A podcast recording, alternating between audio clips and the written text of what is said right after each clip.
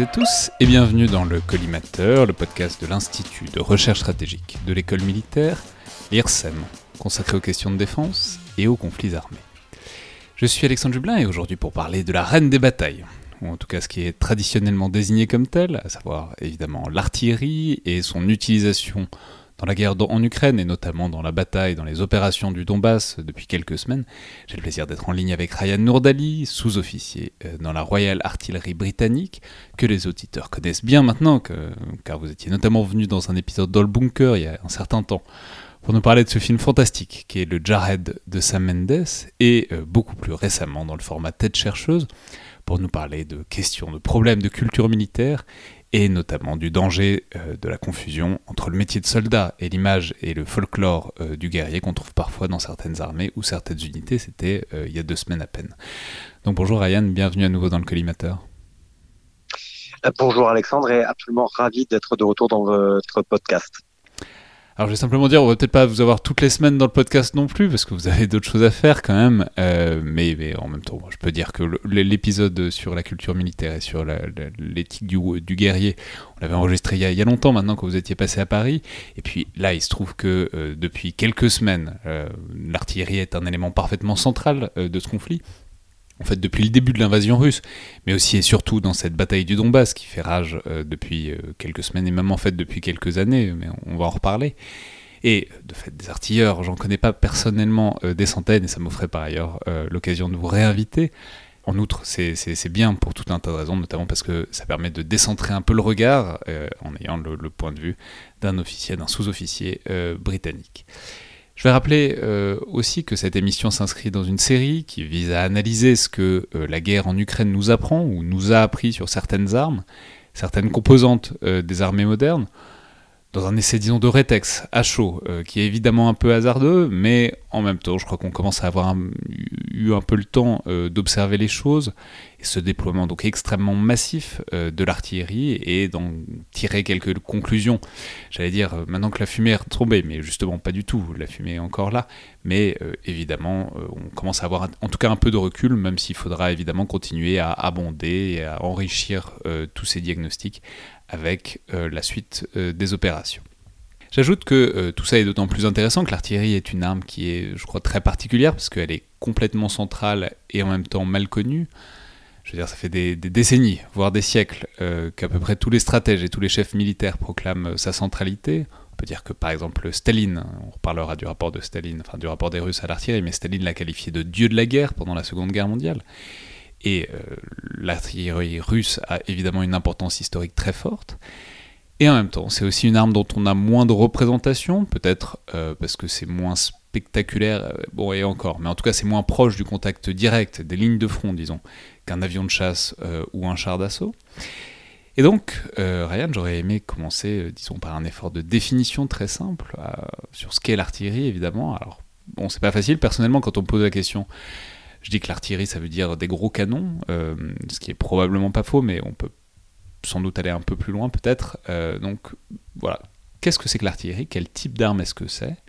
Et puis on va en reparler, mais où est-ce que ça commence et où est-ce que ça finit ? Alors, où est-ce que ça commence, où est-ce que ça finit ? C'est très intéressant parce que vous avez pris l'angle de l'équipement. Je vais revenir là-dessus quand on va revenir sur la question de la définition à proprement parler, mais je pense qu'il est important en fait de revenir un peu sur l'histoire de l'artillerie. C'est effectivement une arme centrale. Les historiens vous diront même qu'elle est peut-être même centrale dans la construction des États-nations, que ce soit en Europe ou même d'ailleurs dans les empires musulmans, où elle a énormément aidé en fait à la mise en place d'un pouvoir central qui était fort. Alors ça, je peux le dire tout à fait, c'est absolument pas notre sujet, mais je vais faire une parenthèse d'une seconde. C'est une grande théorie, je suis un peu historien de l'artillerie à l'époque moderne, c'est une des grandes théories, c'est que globalement l'artillerie, les canons, ça coûtait tellement cher que ça a imposé d'avoir des organes, disons, centralisés militaires pour à la fois les faire produire et en même temps gérer, distribuer le stock, ce qui n'était pas forcément le cas auparavant dans la guerre médiévale. Mais bon, on n'est pas sur des débats, enfin, c'est pas le débat central pour l'Ukraine aujourd'hui. Voilà, ce n'est pas du tout le débat central, mais il y a quelque chose, il y a une permanence en tout cas chez l'artillerie, c'est qu'on va parler d'armes savantes. Et c'est une arme savante parce que très tôt, elle exige des calculs. C'est une arme à longue portée. Donc c'est une arme qui, enfin à longue portée par rapport aux autres armes en tout cas. Donc c'est une arme qui très vite va nécessiter tout simplement des connaissances en mathématiques. Et ça tombe bien puisque bon, à l'époque moderne, on est effectivement en pleine révolution culturelle, plutôt en pleine évolution, accélération d'une évolution culturelle. Et donc c'est une, pour faire des calculs de charge, d'azimut, d'élévation, etc. L'arme est savante. Ceci dit, et ça, c'est le point sur lequel j'aimerais revenir, parce qu'en fait, il y a pas mal de choses qui vont dérouler et qui vont être assez pertinentes par rapport à ce dont on va parler au sujet de la Russie et de l'Ukraine. C'est que il y a des progrès qui sont faits au 19e siècle en métallurgie et notamment dans les projectiles explosifs et le fait que l'on combine désormais le chargement par la culasse et des canons rayés vont provoquer un bond énorme, une multiplication en fait de la portée des canons. Il émerge également la nécessité que ces canons soient beaucoup plus loin de l'infanterie qu'ils ne l'étaient avant, puisque pendant la guerre de sécession, typiquement, les fusils à canons rayés portaient à plus de 1000 mètres, et ça permettait tout simplement que l'infanterie s'en prenne à l'artillerie, enfin, aux artilleurs en tout cas. Et donc cet allongement de la portée va donner des idées en fait, à des gens, notamment un lieutenant-colonel russe qui s'appelle lieutenant-colonel Guk, et fait des recherches sur le tir indirect. Puisque les armes ont désormais une portée qui va au-delà en fait de l'horizon, vers 1880, ce monsieur théorise que l'on peut effectivement tirer sur un point sur une carte. Ça, on peut dire que c'est très important parce que c'est un changement radical au sens où on passe de on tire sur quelque chose. Alors évidemment, ça va de plus en plus loin, mais globalement, on voit. Sur quoi on tire. Désormais, c'est beaucoup plus... Donc le tir indirect, on peut dire, c'est simplement... Appelons ça un tir en cloche, quoi. On tire en l'air et on sait à peu près où ça retombe. Et désormais, les performances sont telles que ça peut être extrêmement loin, bien au-delà de la vue, disons, du champ de vision de ceux qui opèrent les canons.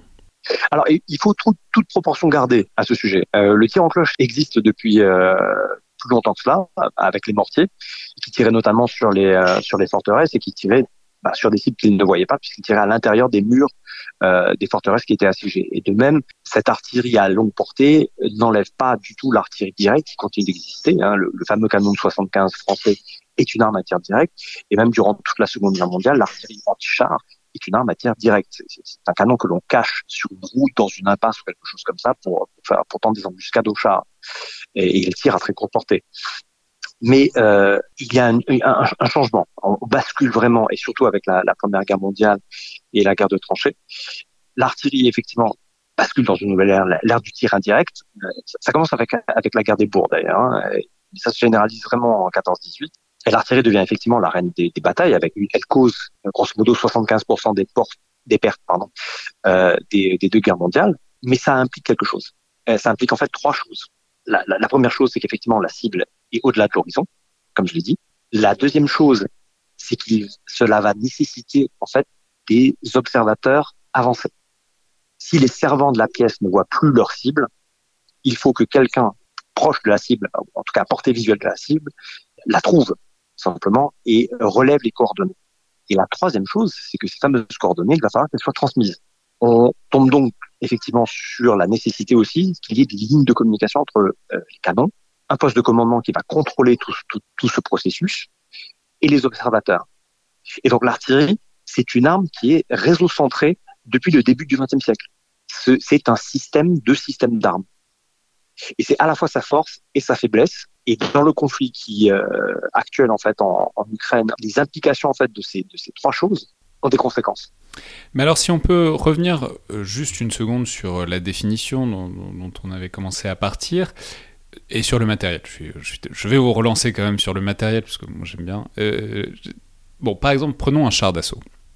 Un char d'assaut, on en parlait il y a quelques semaines avec Johan Michel et Michael Shurkin, mais à bien des égards, c'est un gros canon qui est monté sur une plateforme blindée.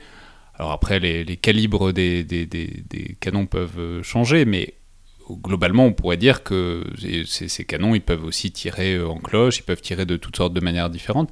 Est-ce qu'un char d'assaut, avec sa tourelle qui peut tirer des obus, y compris assez loin, est-ce que ça fait partie de l'artillerie ? Non, Par contre, la description que vous venez de donner, c'est également la description d'un canon automoteur, que les journalistes d'ailleurs confondent allègrement en fait avec un char d'assaut. Non, mais un char d'assaut a une portée autrement plus limitée que le canon d'un char d'assaut et conçu pour tirer en tir tendu, en cloche.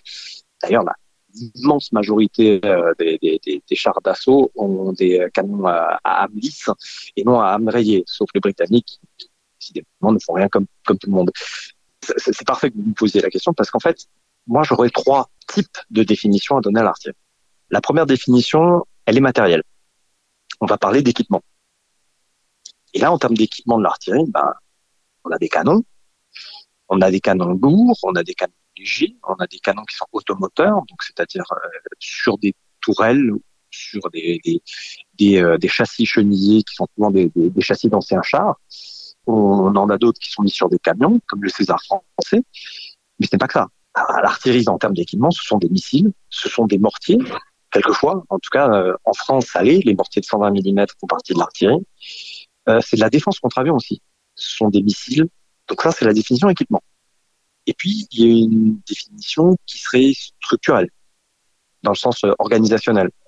L'artillerie, c'est une arme. Et si c'est une arme, si on prend par exemple l'artillerie française ou même l'artillerie britannique, ça comprend également les drones, les radars, la détection acoustique et bien d'autres spécialités, partie de sa propre logistique également. Donc on sort déjà des canons. Et en fait, il y a une troisième définition qui est la définition conceptuelle. Ici, l'artillerie, c'était avant tout des effets. Et typiquement, dans un groupement tactique interarmes, la cellule de coordination des feux, c'est un officier d'artillerie qui va contrôler de l'artillerie, mais pas que. Il va contrôler également les moyens de tir indirect de l'infanterie que sont les mortiers d'infanterie, les mortiers de 80 mm. Mais il va également contrôler de l'aviation. Il va contrôler des hélicoptères, bien d'autres, grosso modo, tout ce qui fait boum. Alors maintenant, j'aurais évidemment voulu un peu parler des forces en présence en Ukraine. Et là, je peux dire que, vous avez commencé à le dire, mais l'artillerie russe a traditionnellement une très grande réputation qui remonte probablement au moins à la Seconde Guerre mondiale, où on a peut-être ces images de l'artillerie russe, ce qu'on appelait parfois les orgues de Staline, qui pilonnaient les armées allemandes et qui arrêtaient les offensives allemandes. Mais sans remonter jusque-là, et vraiment pour s'intéresser au contexte récent, bon, en tout cas, il y a quelques mois encore, au moment de déclenchement, disons, de l'invasion de l'Ukraine, où en était cette artillerie russe, ou en tout cas, quelle était sa réputation ? Est-ce qu'ils avaient toujours cette réputation de très grande qualité qui avait marqué quand même les armées russes pendant une bonne partie du XXe siècle, en tout cas ? Alors, comme beaucoup de gens, je suis également un lecteur assidu de TSI. Je me suis pas mal penché sur la question ces 3 dernières années, grosso modo. J'ai été coupable, comme beaucoup de gens, d'une surestimation des capacités de l'artillerie russe. Avant-guerre, en tout cas, cette artillerie, le dieu de la guerre de Staline, elle a une réputation qui n'est pas tout à fait usurpée parce qu'en fait, le matériel, il est là.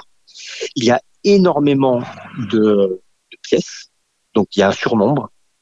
Il y a un avantage en portée. Alors, ce n'est pas un avantage en portée à matériel équivalent, c'est-à-dire en fait, typiquement un canon automoteur russe de 152 mm, comme un 2S19, n'a pas de portée grandement supérieure, n'a tout simplement la même portée qu'un automoteur blindé du même type, comme les AUF1 français ou comme les AS90 britanniques. L'avantage de la portée de l'artillerie russe réside vraiment dans ses systèmes de lance-roquettes et notamment de lance-roquettes sur des châssis mobiles. Donc toute la missilerie sol-sol russe avec des portées absolument faramineuses allant jusqu'à 400 km voire au-delà. Mais déjà à cette époque-là, il y avait des gens qui effectivement avançaient de bémol, et même moi je remarquais 2 ou 3 petites choses. La première, c'est que comme le reste de l'armée russe, il y a eu un gros creux. Il y a une véritable traversée du désert à la sortie des années 90, donc avec la fin de l'URSS, où effectivement, comme tout le reste de l'armée rouge, de l'ex-armée rouge, l'armée russe tombe dans la déliquescence la plus totale. Et donc, il y a une espèce de reprise en main à partir du début du règne de Poutine, où effectivement, on dégraisse le mammouth, on perd du gras, on gagne du muscle, en tout cas, c'est le but, et on essaie de développer des nouveaux systèmes. Alors, est-ce que ces nouveaux systèmes ont été développés ? Oui, désormais, en fait, leur niveau d'avancement est mis en doute et il reste énormément de systèmes plus anciens qui sont d'une énorme variété, ce qui, à mon avis, va causer des cauchemars logistiques. Et l'autre problème, c'est qu'effectivement, tout ce matériel est servi par des conscrits. Grosso modo, au moins un tiers des troupes sont des conscrits. Il y a un autre problème typiquement, et ça l'est d'autant plus pour une arme que l'on dit savante justement. On dit arme savante, c'est que ça exige un certain savoir technique. C'est que l'armée russe a des soldats et des officiers. Elle n'a pas développé un corps de sous-officiers digne de ce nom. C'est-à-dire vraiment d'experts techniques qui accumulent de l'expérience et qui sont les experts dans leur domaine, dans leur métier. Et c'est un problème. C'est un problème majeur, surtout pour des armes pareilles. L'autre truc aussi, c'est que pas mal de gens ont été sont tombés dans le panneau des grosses manœuvres soviétiques. Quand on voyait l'artillerie russe en manœuvre lors des exercices type ZAPAD, tout le monde était là absolument époustouflé de voir ces centaines de bouches à feu alignées qui tirent en même temps. Mais ZAPAD est une démonstration, de force. Ce n'est pas un exercice, ce n'est pas quelque chose où les forces russes se mettent à l'épreuve. À ce niveau-là, je renvoierai un autre article que j'ai écrit sur The Weapon Room qui s'appelait The British Army has a black belt in bullshit à ce sujet et à la nécessité de ce que les entraînements, en tout cas les manœuvres, à défaut de réalisme, mettent en fait les troupes qui s'exercent sous pression et notamment qu'il y ait en face une opposition réelle et libre et non scriptée et non scénarisée. J'ai juste terminé en tout cas sur l'artillerie russe pour le coup parce que bon, j'ai émis non pas un avis critique mais en tout cas j'ai cité les menaces qui pèsent potentiellement sur l'artillerie russe avant-guerre. Il faut comprendre que bon, l'artillerie russe elle est à l'œuvre dans le Donbass depuis 2014 et les rapports qui en revenaient étaient assez alarmistes quant à leur efficacité. C'est-à-dire qu'en fait, l'artillerie russe se montrait redoutablement efficace sur le front du Donbass, durant la guerre de position qui a duré de 2014 à 2022. Et je discutais énormément avec des gens qui sont autrement plus experts que moi sur la question, dont pas mal de Finlandais, sur Twitter, puisque j'étais assez curieux de tout ce qui est temps de réaction de l'artillerie russe, combien de temps ils peuvent frapper, etc. Et effectivement, les échos qui me revenaient, parce que bon, les Finlandais sont quand même particulièrement intéressés par l'artillerie russe qu'ils étudient de très près, pour des raisons évidentes, mais aussi parce qu'ils utilisent le même matériel. Une bonne partie de l'artillerie finlandaise, c'est du matériel russe. Donc, l'artillerie russe, elle ne faisait pas montre d'efficacité. Et aux dernières nouvelles, d'ailleurs, durant le conflit actuel, il n'y a pas de faillite totale. Le potentiel de destruction de l'artillerie russe est toujours là. On l'a vu à l'œuvre à Mariupol, on l'a vu à l'œuvre dans les autres sièges qui ont lieu. Ce n'est pas la même chose que les colonnes blindées russes qui sont tapées à coups de Javelin et ou de Bayraktar. L'artillerie russe remplit un des rôles majeurs de l'artillerie qui est de causer de l'attrition. Ça, elle le fait très bien et elle le fait toujours très bien. Alors ça, c'est ce qu'il en est de l'artillerie russe, avec ses faiblesses qui ne sont pas propres qu'à l'artillerie, qu'à l'arme artillerie, et avec ses forces. Mais pour compléter le tableau, il faut évidemment parler aussi de l'artillerie ukrainienne, dont on voit une certaine efficacité ces derniers temps, parce que c'est un des grands avantages, c'est un de leurs grands outils pour freiner l'avancée russe. Mais avant d'en juger les résultats, qu'est-ce qu'on savait qu'ils avaient, puisqu'on imagine bien que dans une certaine mesure, comme pour beaucoup de l'armée ukrainienne, ça devait être aussi des équipements russes ou anciens soviétiques en tout cas. Donc qu'en était-il des Ukrainiens ? Qu'est-ce qu'ils ont comme matériel ? Et en tout cas, quelle image est-ce qu'on se faisait de leur capacité du point de vue de l'artillerie, disons fin février quoi ? Alors pour le coup, c'était exactement le même matériel et en moindre quantité. Donc voilà où on en était. L'armée ukrainienne, et en particulier en 2014, c'est une armée qui a un équipement soviétique vétuste qui est le même, voire légèrement moins bon que celui des Russes, et qui est formé exactement de la même façon que les Russes, et qui souffrent en fait des mêmes tares sur le plan en fait de la formation des servants. Et depuis, qu'est-ce qui s'est passé ? Depuis, en fait, je crois que les Ukrainiens sont restés extrêmement distraits sur l'évolution de leur artillerie. Et je crois qu'ils ont vécu cachés et qu'ils ont fait énormément de progrès entre-temps, qu'ils ont soigneusement caché tout en poursuivant la guerre dans le Donbass. Qu'ils n'ont pas gagné d'ailleurs. Hein. S'il y a eu une brusque évolution de l'artillerie ukrainienne, ça se serait dit, à moins qu'ils aient fait exprès de la masquer. Ça, c'est une autre option. Mais la guerre du Donbass depuis 2014, c'est une guerre de position où l'artillerie était prépondérante pour causer cette fameuse attrition. Donc, on n'était pas vraiment dans l'artillerie qui manœuvre.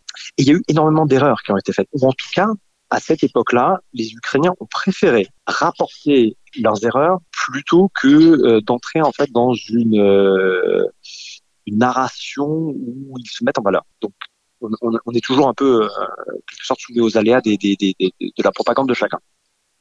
Mais pour vous donner typiquement en fait deux exemples, hein, je vous donne un épisode de ce qui est arrivé sur ce front-là à l'époque, en tout cas des échos qui nous sont revenus.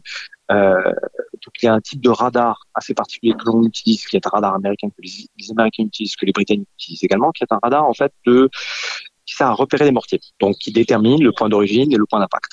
En suivant tout simplement, hein, il détecte l'obus en vol et détermine ces choses. Le problème, c'est que cet appareil est assez détectable, puisqu'en fait, il utilise des ondes radar, il est assez détectable en termes de guerre électronique. Or, les Russes sont assez, en tout cas, avaient une réputation aussi qui était assez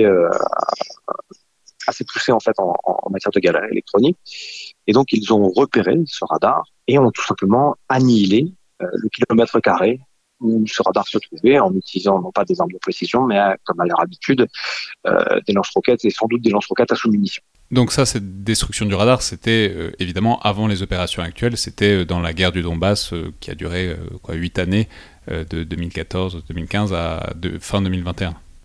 Absolument, c'est même au tout début de la guerre, puisqu'en fait les échos de cet incident me sont parvenus vers 2016. Et de même, en fait, j'ai eu un écho d'un autre incident, qui pour le coup est un incident de cyberguerre, et qui montre en fait que l'intégration en fait de la cyberguerre et de l'artillerie. Typiquement, à l'époque, les Ukrainiens étaient tellement mal formés sur ce front qu'ils sont en fait tombés dans un piège. Les Russes, en tout cas les services cyber russes, ont tout simplement mis en ligne une application de pointage de mortier. Et les artilleurs ukrainiens, comme ils étaient mal formés, ils étaient tout simplement en demande de ce genre de choses, et ont téléchargé l'application qui a utilisé les données de géolocalisation des téléphones qu'ils utilisaient et qui l'envoyait directement au centre de coordination des feux russes. Donc dès que les Ukrainiens utilisaient leur smartphone pour pointer leur mortier, ils se faisaient aussitôt annihiler par un tir de contre-batterie, mais quasiment préventif. Donc ça c'est le genre de choses qui sont arrivées assez tôt dans le conflit du Donbass aux Ukrainiens. Et je pense, pour le coup, que ça a vacciné, en quelque sorte, les forces ukrainiennes. Comme on a eu une guerre, un conflit qui, bien que de haute intensité, dans les moyens engagés, faisait rage, il y avait des pertes, etc., il y avait une véritable guerre de tranchées, mais il était endémique en termes de rythme, et même d'engagement tout simplement des effectifs. Ça n'avait rien à voir avec l'invasion qui a eu lieu cet hiver. Il y a eu énormément de leçons qui ont été tirées en fait de toutes ces erreurs. Et il y a d'autres choses en fait qui vont faire une différence. Alors là, je parle plus pour l'armée ukrainienne en général, mais les forces armées entre 2014 et 2021 n'ont rien à voir en fait avec les forces armées ukrainiennes maintenant. Avec la levée en masse, la mobilisation générale de la population, on a eu en quelque sorte un bond qualitatif. Il y a eu des gens qui sont notamment plus éduqués et qui ne sont normalement pas tentés qui auraient été dans une circonstance normale, pas du tout tentés par la chose militaire, qui se sont retrouvés instantanément sous les drapeaux. Et ça se reflète dans une forme d'ubérisation de la guerre et de mobilisation en quelque sorte de la start-up nation. Or, je l'ai dit, l'artillerie est une arme qui, par définition, depuis le début du XXe siècle, est une arme réseau-centrée. Donc, tout cet apport, en fait, va avoir une incidence directe sur le fonctionnement de l'artillerie ukrainienne. Il y a un autre, phénomène, c'est l'aide par les formateurs occidentaux. On voit que les Ukrainiens sont désormais assez différents des Russes dans leur façon d'aborder l'artillerie. Donc il y a eu des changements qui sont également des changements de formation, des changements de doctrine, des changements de structure. En termes de structure, la structure en fait des formations d'artillerie ukrainienne est beaucoup plus éclatée que les grosses formations russes. Les Russes opèrent tout simplement des brigades d'artillerie qui ensuite distribuent généralement des régiments d'artillerie à différentes brigades de combat, notamment des brigades d'infanterie motorisée ou de chars. Les Ukrainiens opèrent de manière beaucoup plus éclatée. Or, la dispersion, c'est généralement un gage de survie dans une guerre d'artillerie.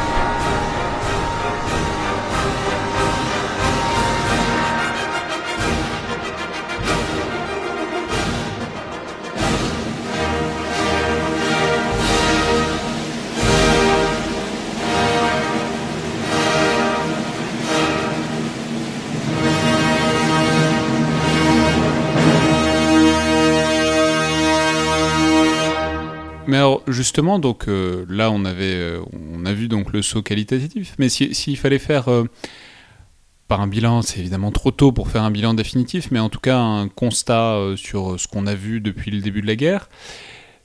Bon, je vais le formuler comme ça, un peu de manière un peu lapidaire. Est-ce que quelqu'un a gagné la bataille de l'artillerie en valeur absolue ou peut-être en valeur relative, c'est-à-dire par rapport à ce à quoi on pouvait s'attendre avant-guerre dans cette invasion de l'Ukraine donc depuis fin février? Alors je dirais non, mais je dirais qu'en fait le fait que l'artillerie ukrainienne ait survécu à l'attaque initiale russe tient du miracle et montre qu'en fait en termes de qualité, sa qualité est supérieure à l'artillerie russe. Ceci dit, dans l'absolu, l'artillerie russe est toujours là, toujours efficace et toujours à garder son potentiel de destruction. Moi, ce que je comprends en fait de ce que les Ukrainiens sont en train de montrer, et c'est un formidable laboratoire de la guerre en fait, vraiment de l'évolution de l'artillerie, c'est d'une part l'intégration interarmée. Les Ukrainiens utilisent par exemple de l'OSINT pour trouver des cibles. Il y a eu récemment un incident qui a été documenté sur les réseaux sociaux où un journaliste journaliste de propagande russe était en train de faire un reportage où il agitait le bras, etc., montrant la qualité des canons russes et en faisant les éloges de l'artillerie russe. Et il y avait un Ukrainien qui était devant sa télé, qui regardait tout ça et qui a fait tout simplement de l'OSINT et qui a trouvé exactement l'endroit où se trouvait le gars. Et là-dessus, tout de suite, tir d'artillerie. Ou encore, il y a l'histoire de cet homme qui s'est fait voler son smartphone, ou en tout cas un objet connecté de chez lui par un soldat russe, et qui a tout simplement traqué en ligne, géolocalisé le voleur, a suivi le voleur qui se déplaçait pas tout seul, puisqu'en fait il était avec toute son unité, et qui a transmis tout simplement les coordonnées à l'artillerie ukrainienne. Donc il y a cette intégration-là, et puis surtout... Moi, ce qui m'étonne surtout, c'est les forces ukrainiennes en général, mais dans l'artillerie en particulier, c'est qu'elle est en train d'évoluer. À l'heure où nous parlons, elle évolue très rapidement. Et elle n'a pas fini sa mue. Elle est en plein dedans, en fait. Il y a eu aussi la guerre de Nagorno-Karabakh, où il y a eu un véritable réveil des états-majors sur l'importance de l'artillerie et de sa coordination avec les drones et la guerre électronique. On a vraiment tendance à oublier... Tout ce qu'on a vu, c'était les Bayraktar et des images de killcam, parce que c'est quand même ce qui est spectaculaire. Mais avant cela, les Azerbaïdjanais ont saturé le champ de bataille en fait en termes de guerre électronique et ont tout simplement aveuglé les Arméniens avant. Et non seulement ils les ont aveuglés, mais ils ont aussi utilisé la guerre électronique pour faire tout simplement du repérage, de la localisation, ce qu'on appelle direction and range finding. Donc en utilisant tout simplement, en repérant les signaux radio, on peut trouver par exemple les postes de commandement. Donc l'Ukraine a aussi gardé un œil sur ce conflit parce que ce conflit ressemblait furieusement à celui qu'elle connaissait en fait dans le Donbass en termes d'intensité et de matériel qui étaient mis en œuvre. Mais alors, justement, est-ce qu'il y a des choses qui... Donc, il y a toute cette partie au Sint. Est-ce qu'il y a d'autres innovations, peut-être, en tout cas dans l'emploi de l'artillerie? Je pense notamment... il y avait un très bon dossier dans DSI il y a quelques temps maintenant sur justement l'artillerie dans le Donbass où, précisément, par exemple, une grande nouveauté des Russes, ça avait été d'utiliser massivement des drones pour le ciblage. Pour leur artillerie, pour désigner des cibles et faire interagir en tandem les canons et les drones de surveillance, de reconnaissance. Est-ce qu'il y a d'autres innovations que vous avez pu voir, qui vous ont marqué dans l'emploi de l'artillerie dans la guerre actuelle ? Alors, l'innovation majeure, c'est plutôt effectivement tout ce qui est OSINT et utilisation en fait des champs et de leurs objets connectés. Et là, pour le coup, ce sont les Ukrainiens qui exploitent un avantage, c'est qu'en fait, ils sont envahis, que n'importe quel citoyen peut se transformer tout simplement en observateur d'artillerie, ce qui est assez énorme. Mais non, il n'y a pas vraiment d'évolution technique en termes de matériel. Et même quand on parle des drones, on a tendance à oublier que les drones sont une vieille technologie pour l'artillerie. La plupart des artilleries occidentales ont des drones depuis certaines quasiment les années 60. Donc, ce n'est pas quelque chose de nouveau. Et on a aussi tendance à oublier que le drone n'est pas une arme miracle. Il peut effectivement repérer des cibles, mais il ne peut pas surveiller tout un champ de bataille, ou plutôt toute une zone d'opération. C'est impossible. Il faut renseigner ces drones. Il faut leur donner des zones cibles à surveiller. Donc il y a une nécessité d'une articulation avec le renseignement. En fait, pour le coup, ce que les Ukrainiens font vraiment bien pour l'instant, c'est d'intégrer, de mettre en œuvre, les savoir-faire occidentaux.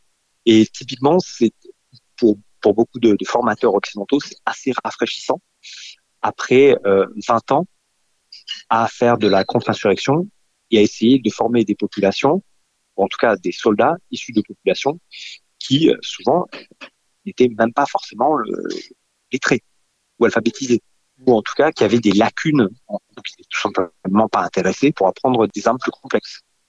Alors justement sur ce soutien occidental, alors c'est quelque chose dont on a beaucoup parlé, pour la France c'est les canons César qui seraient livrés, alors après combien ? C'est une question parce que déjà que la France on n'a pas des wagons, des camions César, donc il faut voir combien ils pourraient en livrer, mais en tout cas il y a des canons américains, les M777, peut-être des canons suédois ou britanniques.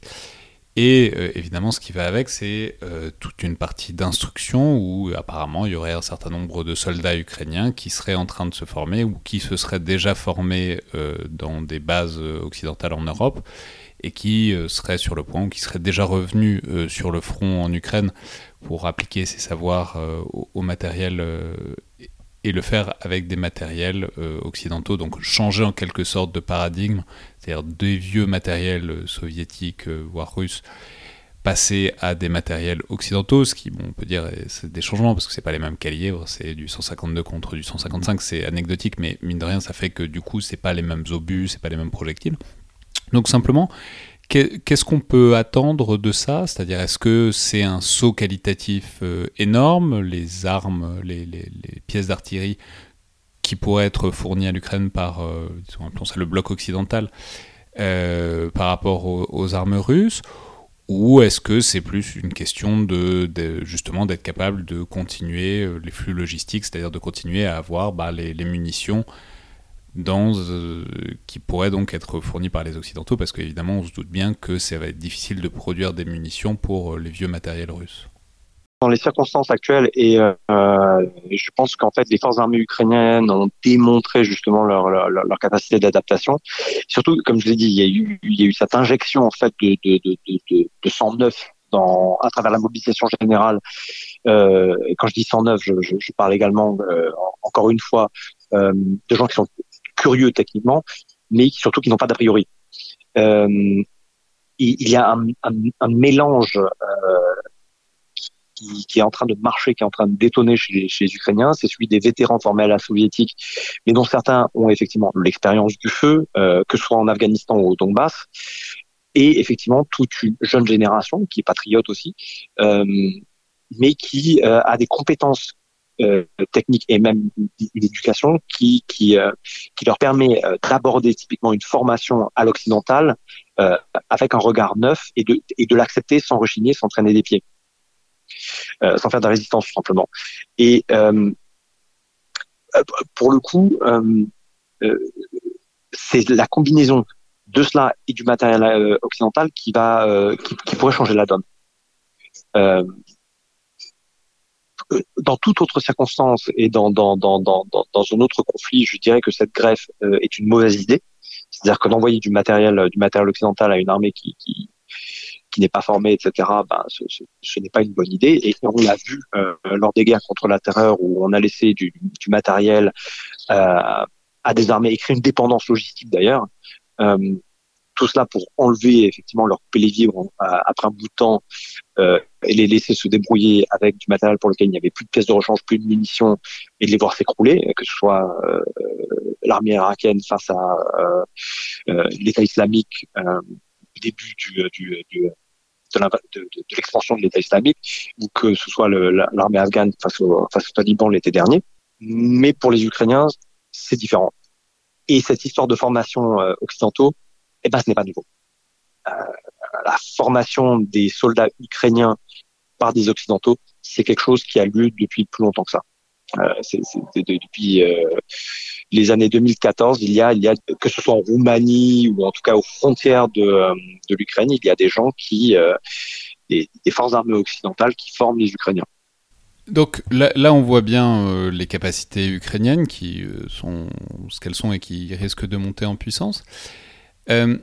Si on, peut-être pour terminer, si on essaye de passer peut-être à un degré plus fin, alors évidemment on n'est pas sur le terrain, donc c'est très difficile de savoir précisément ce qui se passe, mais simplement c'est-à-dire on voit bien que malgré tout, malgré l'aide que peuvent fournir les États-Unis, la France, qui s'agent, enfin d'autres encore, à l'Ukraine, le volume de feu, le volume de bouche à feu est quand même assez déséquilibré. Les Russes en ont énormément par rapport aux Ukrainiens, quoi qu'il arrive.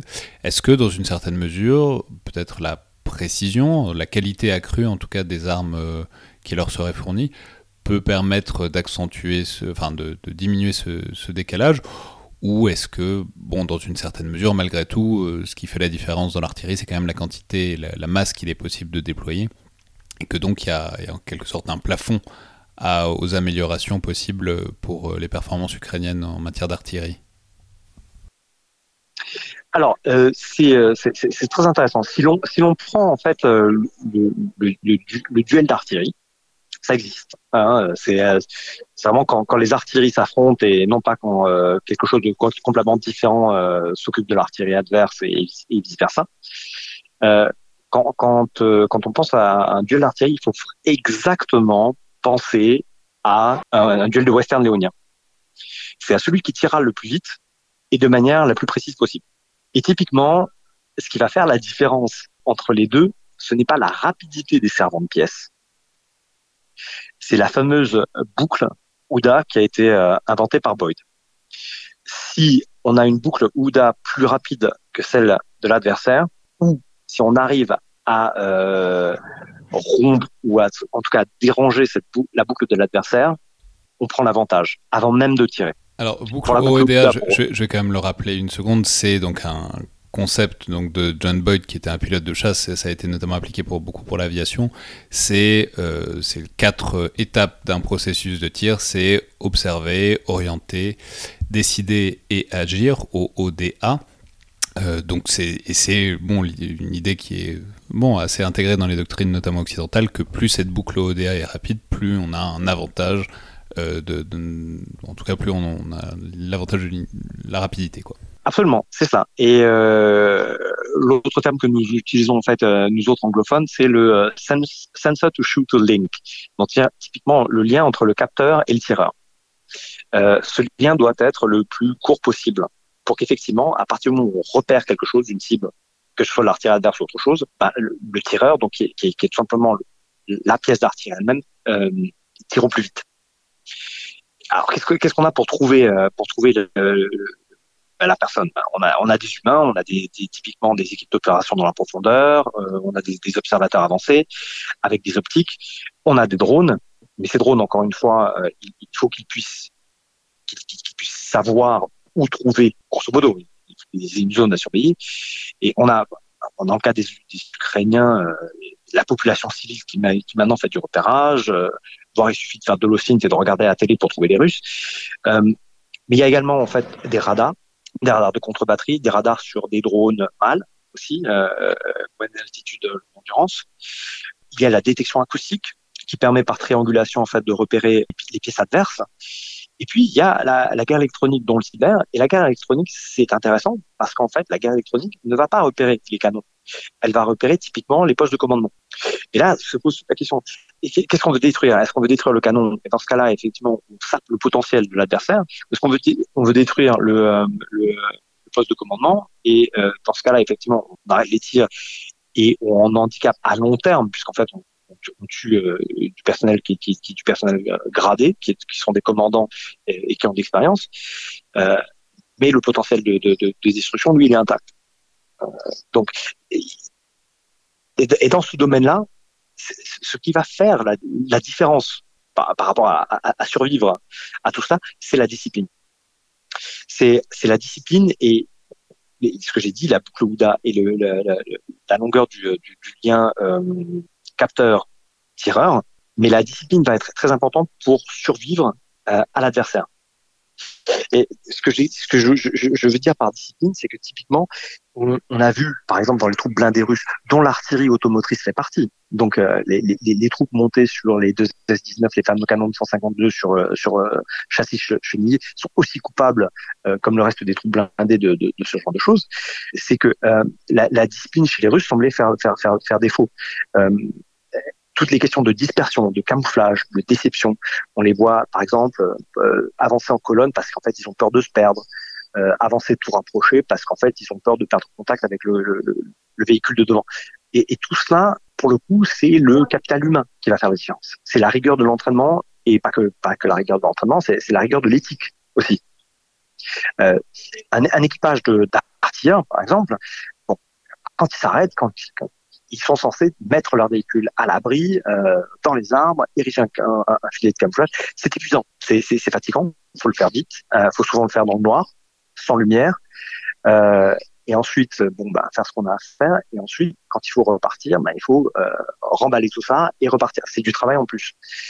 Et ça, c'est beaucoup plus difficile de le demander à un conscrit qu'à un professionnel. Donc, est-ce qu'il y a un manque de pertinence des entraînements des Russes, ou est-ce qu'il y a un problème plus profond? Typiquement, un problème un peu plus de politisation d'une armée qui est soumise à un dictateur, où il n'y a pas d'esprit critique, pas de progrès, donc pas de disruption, pas d'innovation, tandis que dans l'armée ukrainienne, dans l'artillerie ukrainienne en tout cas, on voit du changement, on voit de l'innovation, on voit des types avec des imprimantes 3D, typiquement faire des ailettes pour des obus de mortier que l'on peut larguer depuis des quadcoptères, des drones quadcoptères, par exemple.